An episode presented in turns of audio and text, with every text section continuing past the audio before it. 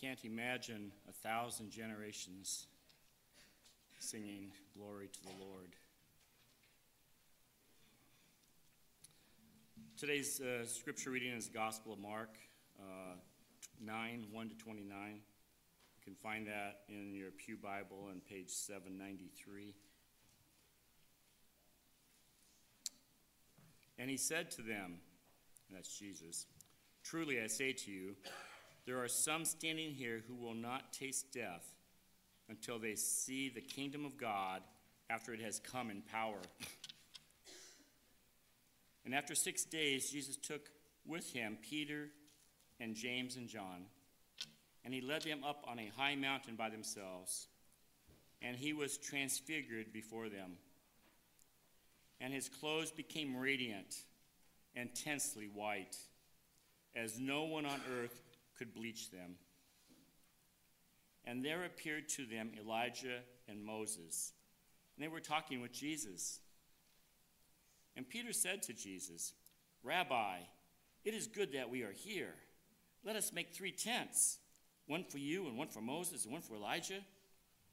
For he did not know what to say, for they were terrified.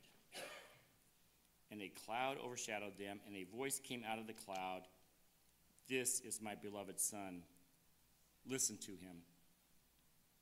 And suddenly, looking around, they no longer saw anyone with them but Jesus only. And as they were coming down the mountain, he charged them to tell no one what they had seen until the Son of Man had risen from the dead.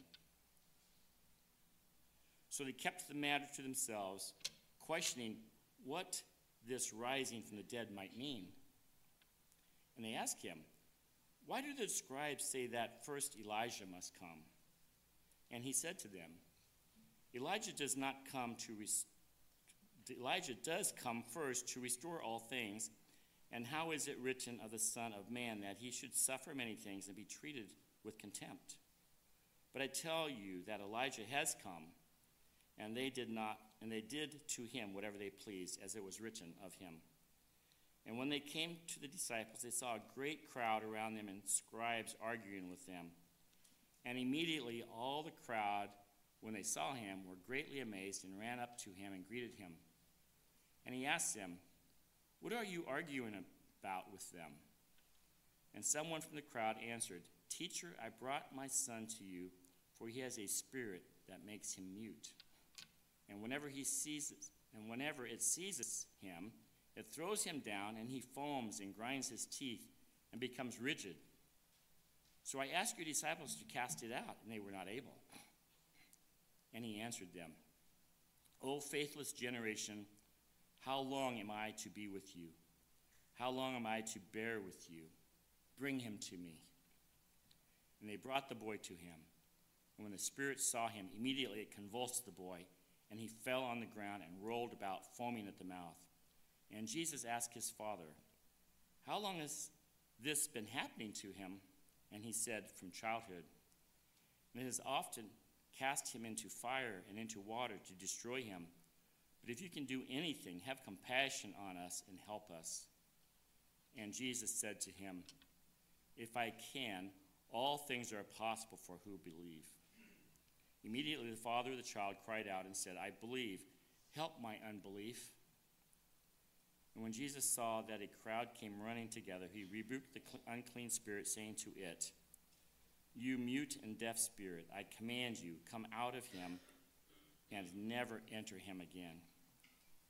And after crying out and convulsing him terribly, it came out, and the boy was like a corpse, so that most of them said, He is dead. But Jesus took him by the hand and lifted him up, and he rose. And when he had entered the house, his disciples asked him privately, Why could we not cast it out? And he said to them, This kind cannot be driven out by anything but prayer. This is the word of God. Thank you for reading Mark. I always like it when Mark reads the Gospel of Mark for us. Just seems fitting, right? And no less on your birthday. So happy birthday. How about we uh, throw a picnic for you this afternoon? Sound like fun? Let's do that. All right. I do hope that you make plans to join us for the picnic this afternoon across the street. I think we're going to have some good good weather. I'm just kind of looking out and I see some sun out there. So, should be some good weather. That'll be good. You know, it's good for the people of God to spend some time together doing fun things. Do you know fun fun is okay? It's a good it's a good thing. No, it's it's good to spend some time together. You know, so much of the Christian life is about going out into the world where God has called us and proclaiming and so it's good from time to time to spend some time together and just enjoy each other's company and uh, have fun together. Is something that's there's something healthy about that. And so hope, hope you make plans to join us for that. I'm I'm making plans to beat uh, Mike in bags, so we'll see how that goes this afternoon. I don't know where I don't know where Mike Mike is. I don't see him. Maybe he's out there. Uh, but no, I probably won't ever. I probably won't ever beat Mike in uh, cornhole. I think if I started at 20 and he started at zero, he would score 21 points before I would score one point. So there's that. But well, let's. Uh, we're we're here in Mark chapter nine, and this morning I'd like to do something just a little bit different as we start. And so, if you would turn in your Bibles with me to 2 Peter chapter 1. 2 Peter chapter 1. And this morning, what I'd like us to do as we start here is to read another passage of Scripture. And in just a second, what I'd like us to do is I'd like us to stand together, not yet, but in just a minute, I'd like us to stand together and remain standing while we read this passage of Scripture and as we pray together, just out of respect for God's Word. And I think you'll see why in just a second here. But in 2 Peter, you know, Mark's gospel, if you remember, Mark wrote his gospel sort of on the testimony of Peter. So Mark, eyewitness, or uh, uh, interviewed Peter, the eyewitness of all, all of these things that we read about. And, and, and he wrote down his gospel according to Peter's testimony. And so you can imagine today, I mean, Mark read for us, uh, not, not John Mark, but you know this Mark read for us uh, in Mark chapter nine this transfiguration experience, and so so and this is this is something that Peter it says in the text Peter was there for, and so, as Mark is writing, he's probably recounting what Peter remembered about this amazing experience. But there's another place in our Bibles where Peter actually writes about that same experience.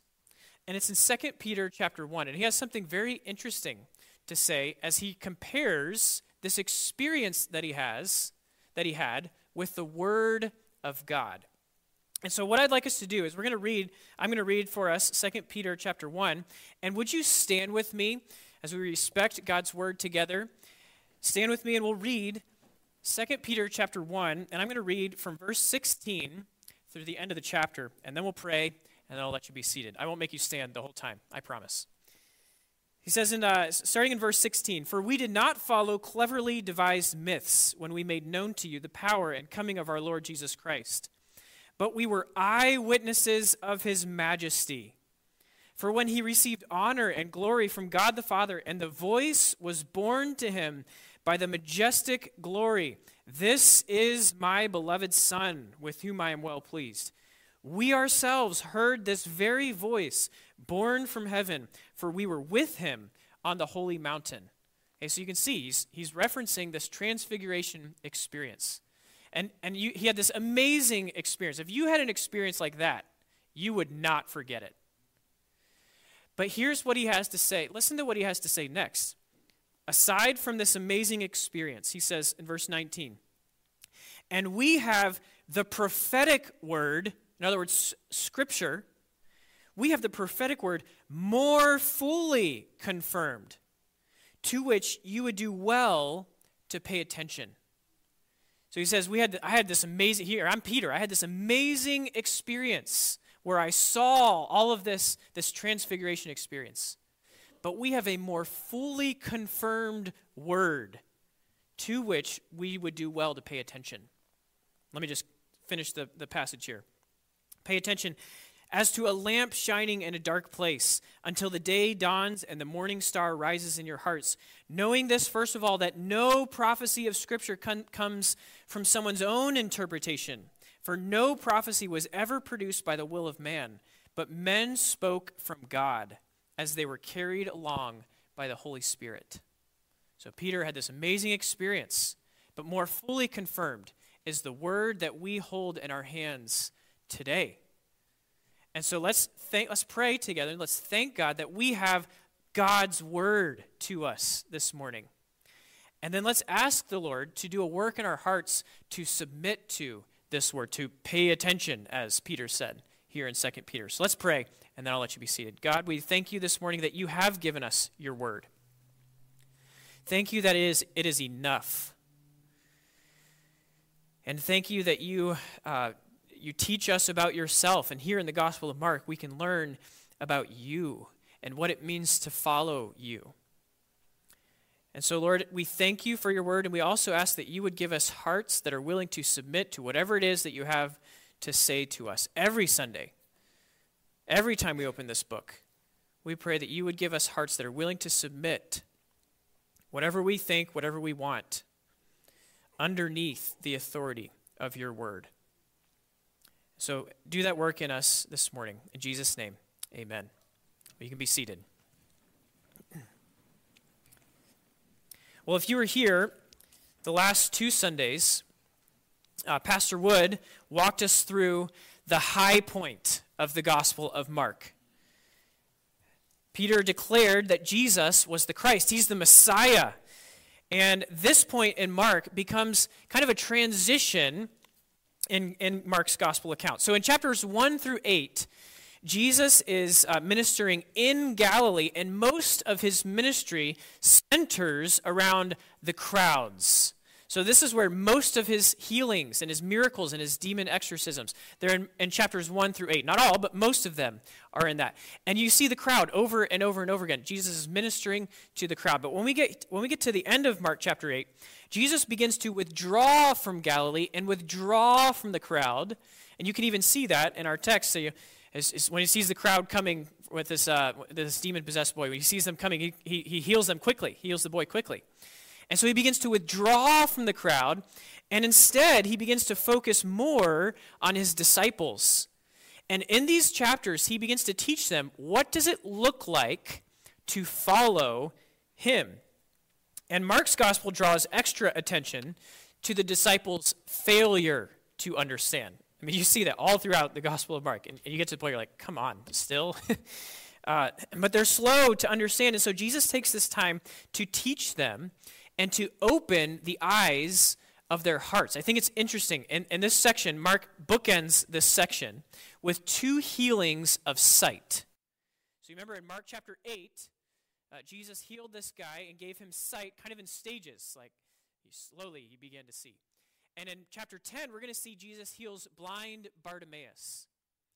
And it's almost as if Mark is including this on purpose to try to picture what Jesus is doing to try to open the eyes of his disciples to truly understand who he is and what it means to follow him.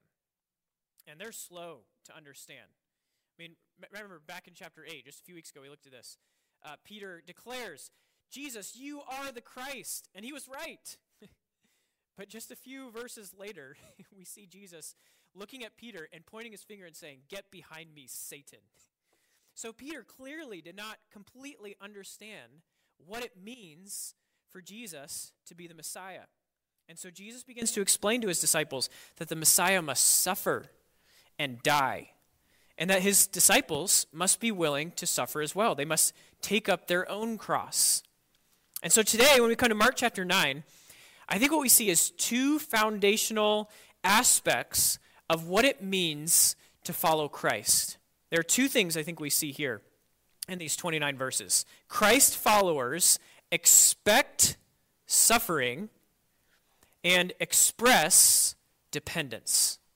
Expect suffering and express uh, dependence. So, first of all, Christ followers expect suffering.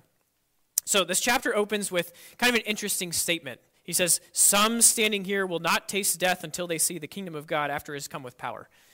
And I think that's probably just alluding to the transfiguration experience. Some, namely three of them, we're going to experience this uh, kingdom of God coming after it's come with power. So I think he's alluding to the transfiguration experience. But can you imagine what this experience would have, would have been like?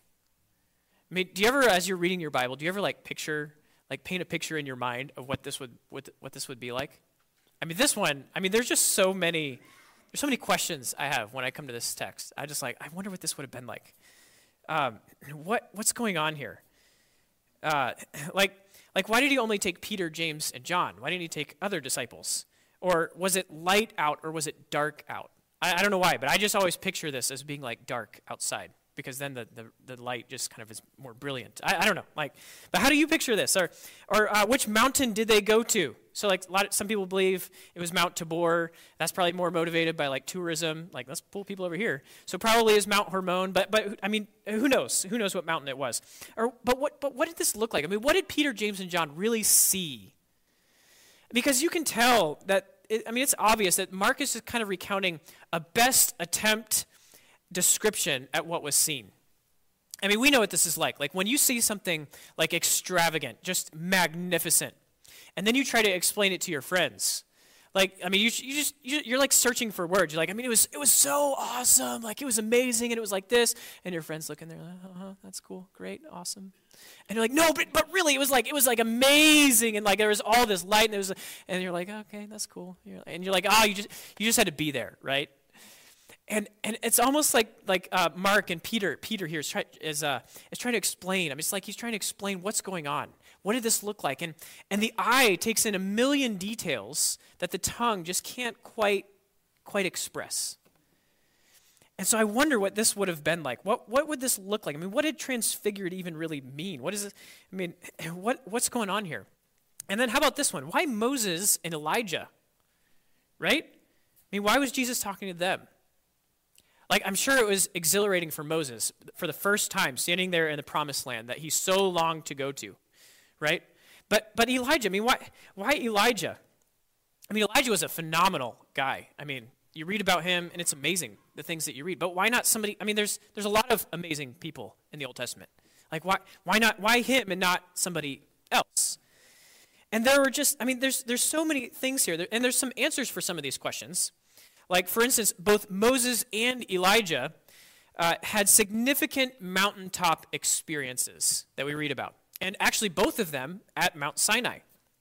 And there are so many parallels in this passage with a Mount Sinai experience that is kind of explained in the, in the book of Exodus. And there's all kinds of things. There's a mention of six days, the radiant appearance, the high mountain, the enveloping cloud, the voice from heaven. And so both Moses and Elijah prefigure Jesus in different ways. They point to Jesus. And we'll see in a few minutes how Elijah does that. But just for a second, let me show you how Moses does. So look at verse look at verse 7. At the end of verse 7, the voice cries out from heaven, and, and the last three words of the verse are this Listen to him. That is a direct reference to, uh, to Moses in Deuteronomy 18, verse 15. If you like to write in your Bibles, you might write that cross reference. Deuteronomy 18, verse 15, in your margin. Because in Deuteronomy 18, Moses is teaching Israel, and he says this The Lord your God will raise up for you a prophet like me from among you, from among your brothers. It is to him you shall listen. And so the voice from heaven is declaring that Jesus is that prophet like Moses that Moses referred to. And so there, there are all these questions. Like we try to understand what was this transfiguration experience like. There's all these questions that come to mind that we could ask about this, and there's all these connections that we could explore. But if we're not careful, if we're not careful, we could miss the whole point by all of these like I wonder, I wonder, I wonder, I wonder. We could miss the whole point.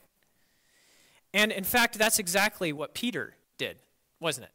You know, Mr. Uh, stick your foot in your mouth apostle, who, uh, he, I mean, he's the guy, he's like, ah, yeah, I, I, don't know what to say. I don't know what to say. I better just, uh, I, I, don't know what to do, so I better just start talking. That's, that always seems to make everything better. I, I, I don't know what to say, so I'm just, I'm just going to start talking, and we'll, we'll see how it goes from there.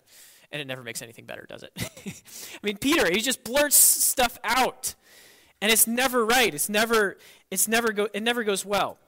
I mean, look what he says in verse 5. Here he is in verse 5. He's like, ah, Rabbi, uh, it's good that we are here. Uh, let, us, let us make tents. Okay, let's, uh, let's let, me, let me think quickly. Uh, let us make tents one for you, and one for Moses, and one for Elijah. and it even says in verse 6 he had no idea what to say. I mean, he's, he's, he's just terrified. He doesn't know what to say. I mean, he's just so afraid. And, and I don't think it was just him. I mean, it, it obviously wasn't just him, because look at verse 6. It says, uh, For he did not know what to say, for they were terrified. I mean, all three of them. I don't know what you do when you're afraid. Like, when you are absolutely terrified, I don't know what you do. I mean, Peter stuck in his foot in his, in his mouth. I mean, he just like he, he just should have stopped talking. But, but that's what he does. When he's afraid, he starts talking. I don't know about James and John. My guess is that they were too busy soiling their garments to say anything. I don't know. Uh, but they were terrified. All of them were afraid. They were terrified. And they all miss the point. You say, how do you know? What is the point? Well, humans left to themselves will always misunderstand what God has said. But thankfully, despite humanity's constant failure to understand, God steps in to bring clarity. And that's exactly what he does here. I mean, Peter's all excited about Moses and Elijah. Wow, this is amazing. And he sees no difference between Moses and Elijah and Jesus. But then the voice comes, the cloud surrounds. And what does he say? This is my beloved Son. Listen to him. it's like Peter missed it, but God wouldn't let Peter miss it. Peter was so busy talking that he missed the point, but standing right in front of him was the Son of God, God Himself in the flesh. And Peter started talking, but God's like, no, listen. Stop talking and listen. And here's why because Peter had an idea about what he wanted the Messiah to be. I mean, Peter wanted a Messiah who would come and conquer and do amazing things and rule for all of eternity. And Jesus was going to do that. But Peter missed all of what Scripture said. He, missed, he, missed, he, he was reading part, but he didn't read all of it. Jesus will come and reign. He will do this. He will conquer and he will rule. But first, he was going to suffer and die. The pathway to glory is first through suffering. The cross precedes the crown. And Peter had no category for that. He could only imagine a conquering Messiah, not a suffering one. And that's why he asks this question on the way down from the mountain. I mean, do you, you kind of like, I mean, when I first read that in, uh, in Mark chapter 9, when I first read that, I was like, okay, what is going on with this question? He asked this question, and then Jesus ans- answers with another question. How are these tied together? But, but Peter's question, look at verse 11.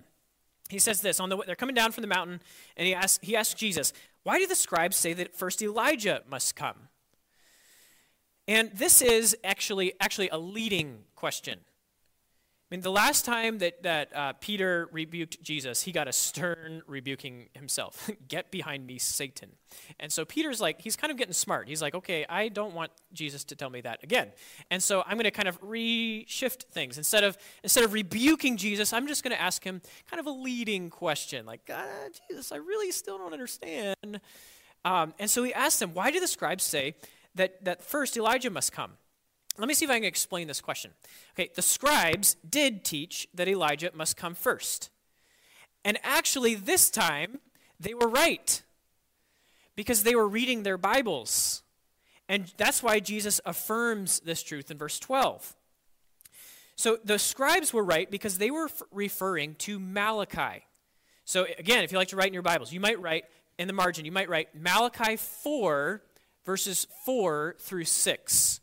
Malachi 4, verses 4 through 6, because this is the passage that the scribes were talking about.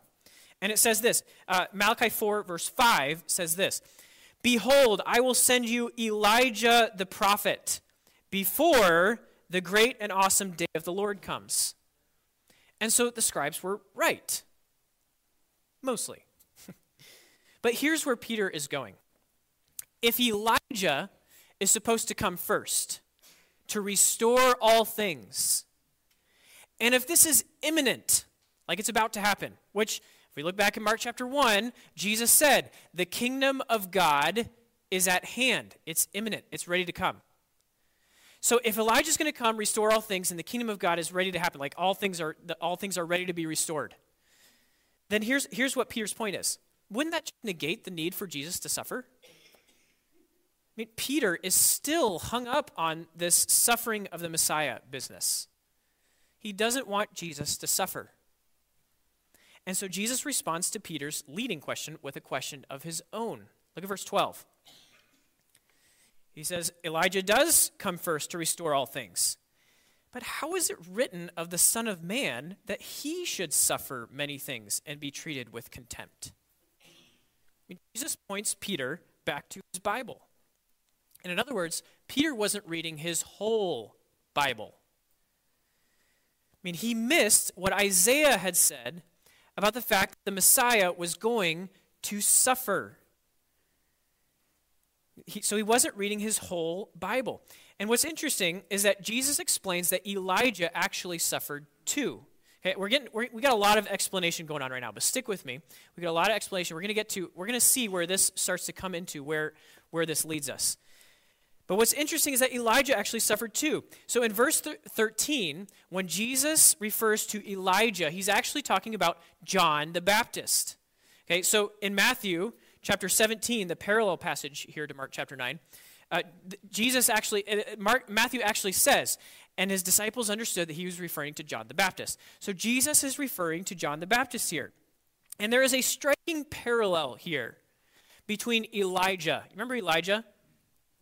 Who suffered at the hand, he suffered mistreatment by the hand of an unruly woman who was manipulating a weak king.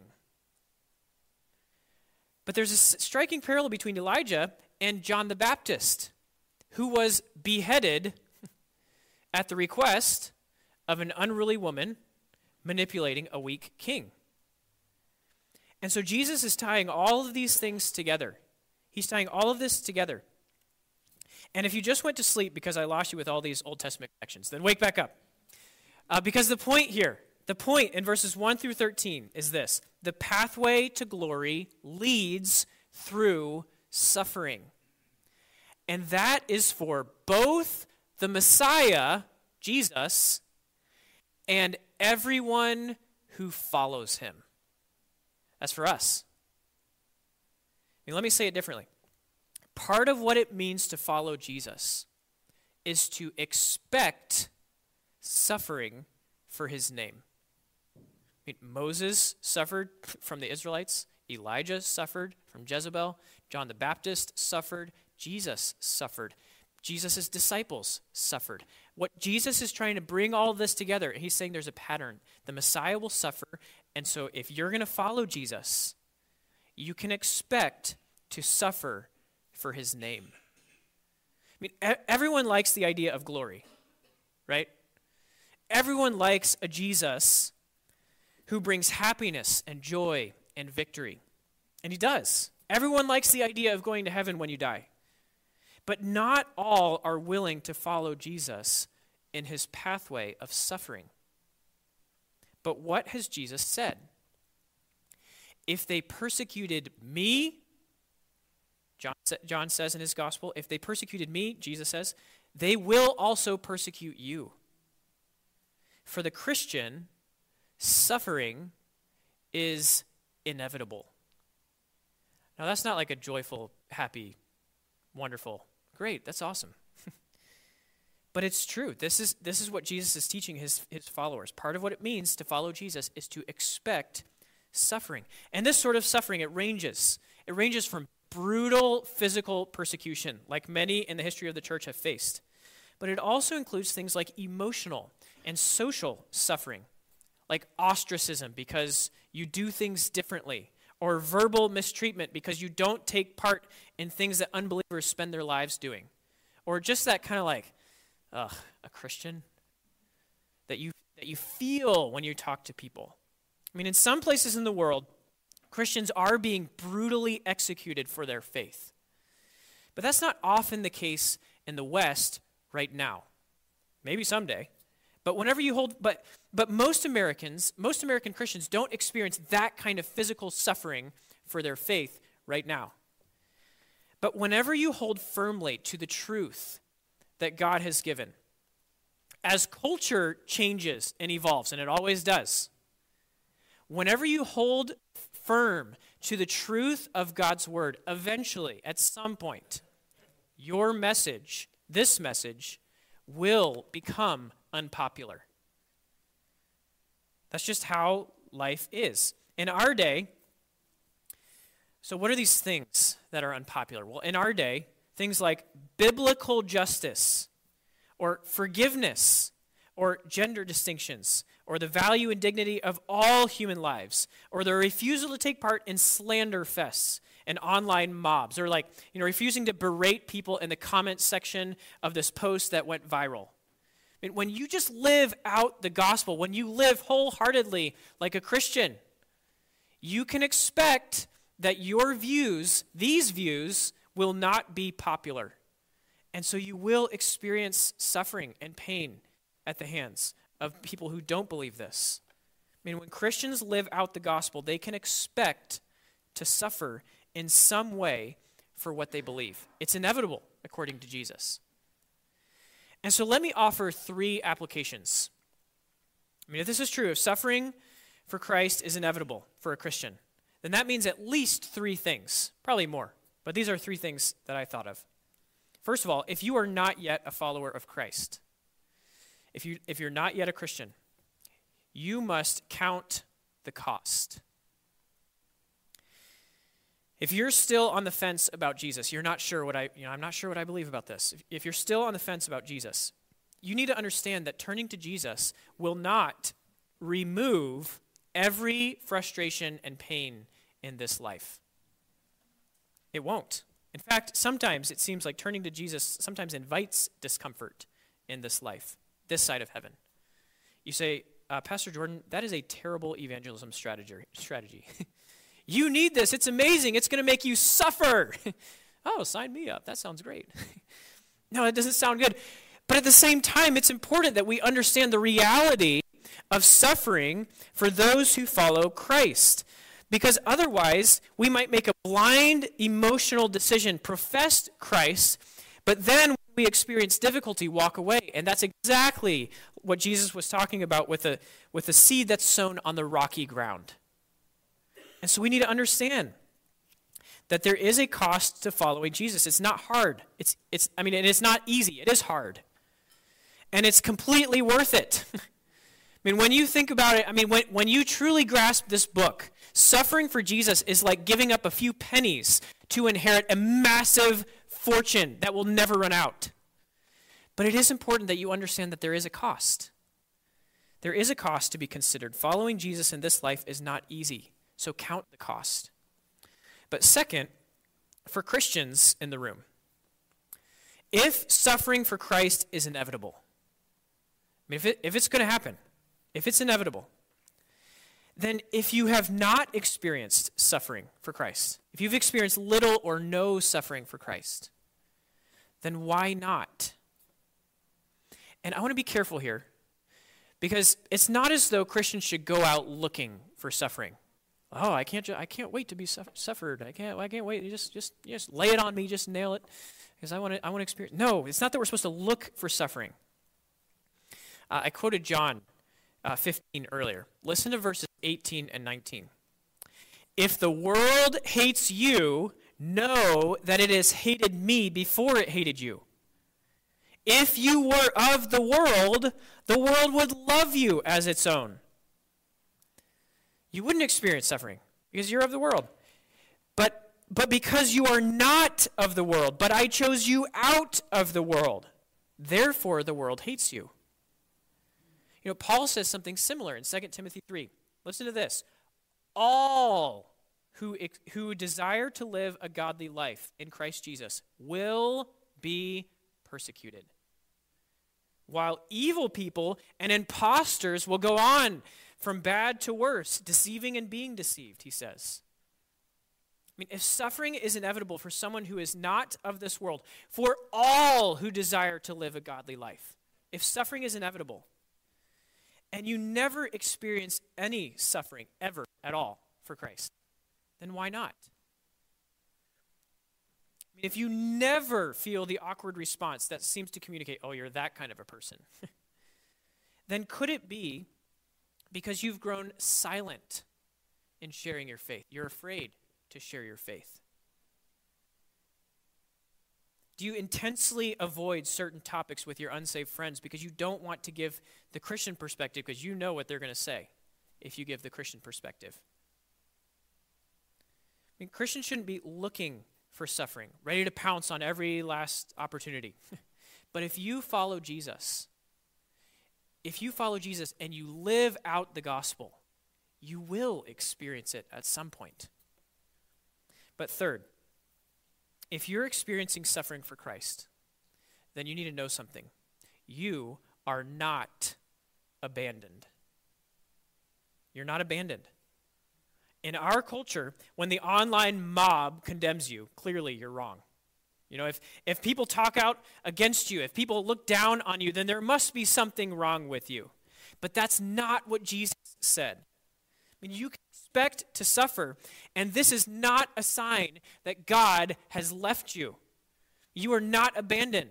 I mean, the Father puts his stamp of approval on Jesus, who suffered more than any of us will. So, suffering is not a sign that God has left you. No, the cross precedes the crown, but the crown is sure to come. All who suffer, all who follow Jesus will suffer for his name, but there will be a day when all will bow before him. There will be a day when we shout the hymn of heaven with the heroes of the faith. Victory is sure. The end is sealed. And so your suffering for Christ right now is not a sign that Jesus has left you. He doesn't care about you. God has not abandoned you. Suffering for Jesus is worth it because there is all of eternity to come. And so it's worth it. And it doesn't mean that God has abandoned you. And so part of what it means to follow Jesus is to expect suffering. And are you willing to follow Christ and to suffer for Christ? He is worth it. So Christ followers expect suffering, but very quickly, Christ followers express dependence. And I think it's what we see in verses 14 through 29 here. So you got Jesus coming down from, from the mountain with Peter, James, and John. And they come down from the mountain, and immediately they're met with this desperate need. And there are a ton of details in this story, just like there were in the first story, that we could talk about. But since Mark read it, and for sake of time, I'd like to kind of zero in on the point of the story here. In this story, we find a father, a desperate father, with broken faith and we find some bewildered disciples, frustrated by inability. And I think there's an important lesson that ties both of these together. I mean, think with me first about the father. I mean, this father is a desperate guy. I mean, you can see his desperation written all over this story. So like when Jesus when Jesus comes down and he looks at the scribes and he says, "Okay, what's going on? Why are you arguing with with with my disciples?" so he's looking at the, the, at the scribes, and this father he doesn't even give the scribes a chance to answer. He like jumps in. He is desperate. He takes charge of the circumstance. He's like, "Ah, let me talk about something here because I need help." I mean, he just jumps in here. He's desperate, and you can see why he's so desperate. I mean, his son, his poor son, has suffered with demon possession since childhood. And the symptoms are just devastating epilepsy, mouth foaming, I mean, he's stiff bodied. The demons have attempted over and over again to kill him, casting him into the fire to scorch him or into the water to drown him. I mean, they're trying to kill him. This is, this is devastating. And so this father brings his son to Jesus. But in Jesus' absence, since he's on the mountain, he takes him to the disciples, the nine disciples that are left there. But they couldn't cast him out. So now he's even more devastated, and he's more desperate, and he's more disbelieving, he's more doubtful. And so he brings the child to Jesus, and he doubtfully pleads with Jesus in verse 22. He says, I mean, if you can do anything, please help us. And look at Jesus' response in verse 23. He says, If you can? He's like, What? If you can? Do you know who you're bringing your son to? And he draws attention to the crux of the matter. He says, All things are possible for one who believes. This father's issue was his broken faith. But notice how his desperation drives him to just the right place. I mean, he cries out what all followers of Christ cry out. He says, I believe, help my unbelief. I mean, this is the cry of every Christian. Because in this cry, there is a declaration of belief. Yes, God, I believe. Yes, this is I true I truly believe. But there's also a recognition of brokenness and entire dependence on Jesus. There's both faith and repentance in this cry. I believe. Help my unbelief. God, I love you. Change that part of my heart that doesn't love you. God, you are better than my sin, but break down the sin that still remains in my heart. This is life as a follower of Jesus. In the presence of Jesus, you can affirm your faith in him and at the same time admit your brokenness because he's the very one who can do something about the situation.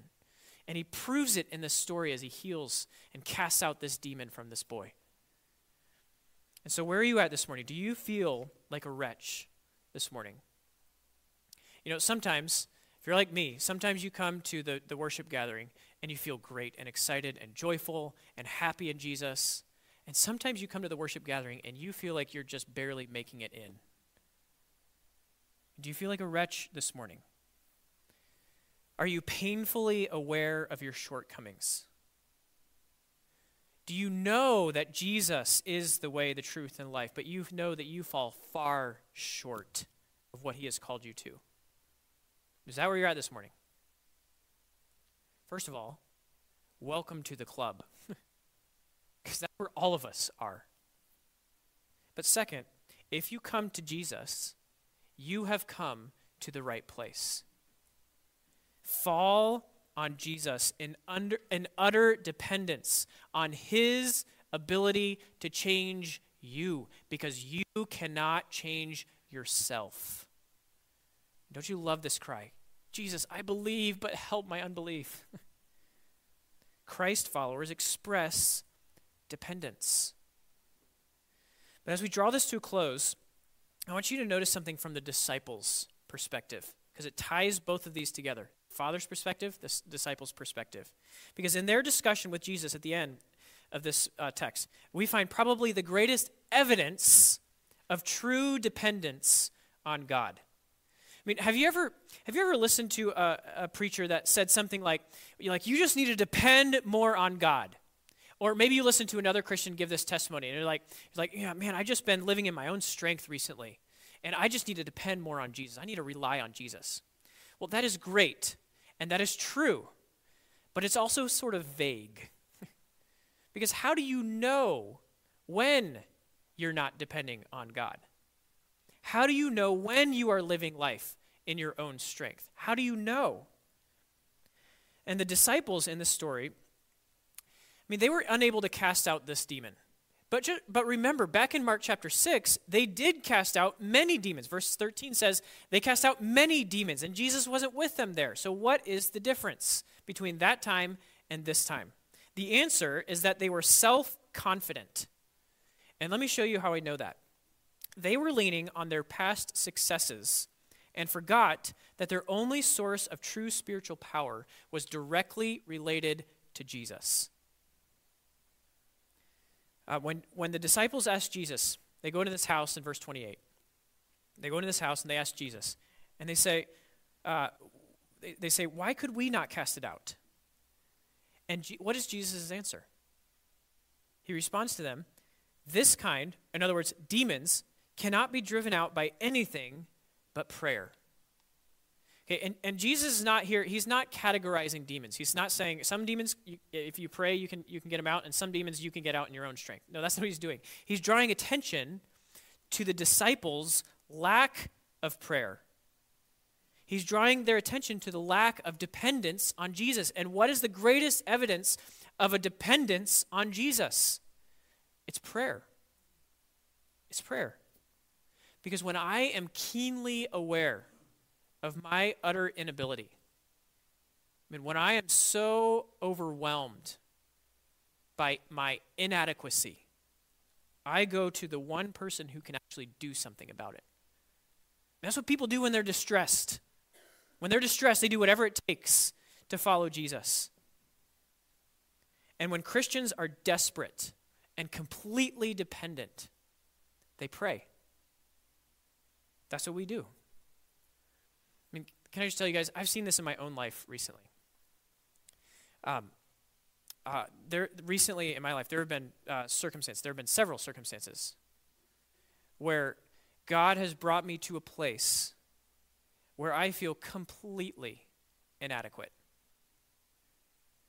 And can I just tell you something? This last month, my my life has been a constant conversation with God.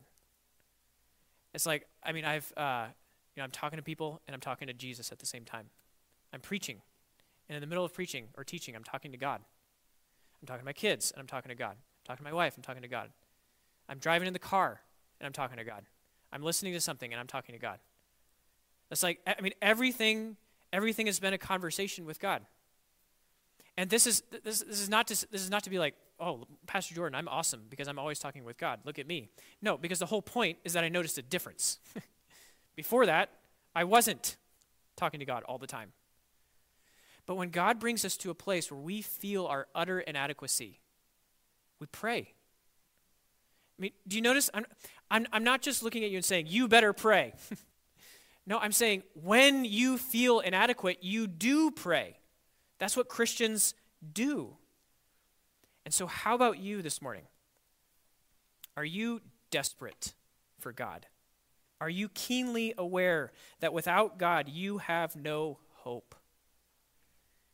And without God, you cannot minister to people those unsafe friends or family members that you have. You cannot change their heart. Your sin problem that you've been working on, you cannot kill it on your own. Even loving God, you cannot love God on your own.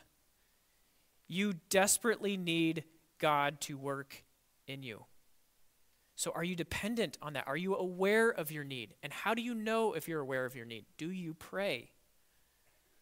Is prayer a priority in your life? Or is it just that thing that you do last, you know, if you have time, which we never end up having time?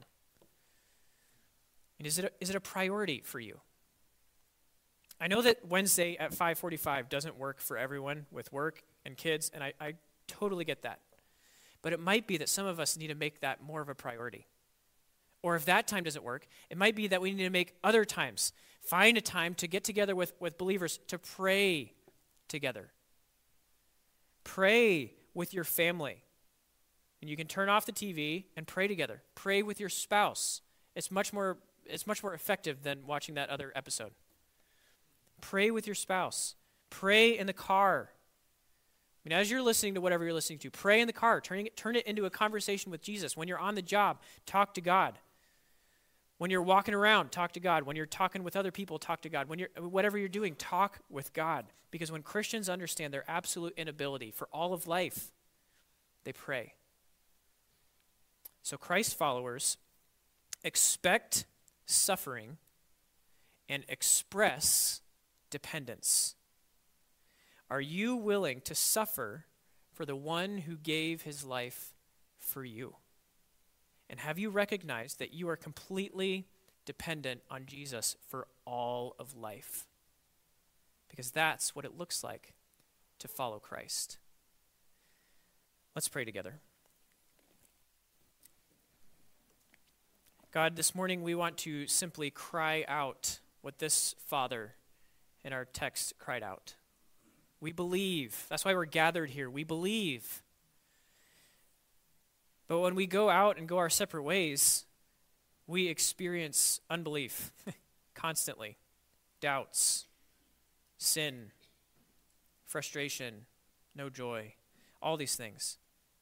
And so, Lord, we declare to you this morning, we believe, but we ask you that you would help our unbelief.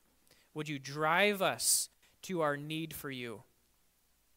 Would you do whatever it takes in each of our lives to bring us to the point where we have nothing and we know we have nothing, where we feel our inadequacy, so that we turn to you, the source of strength.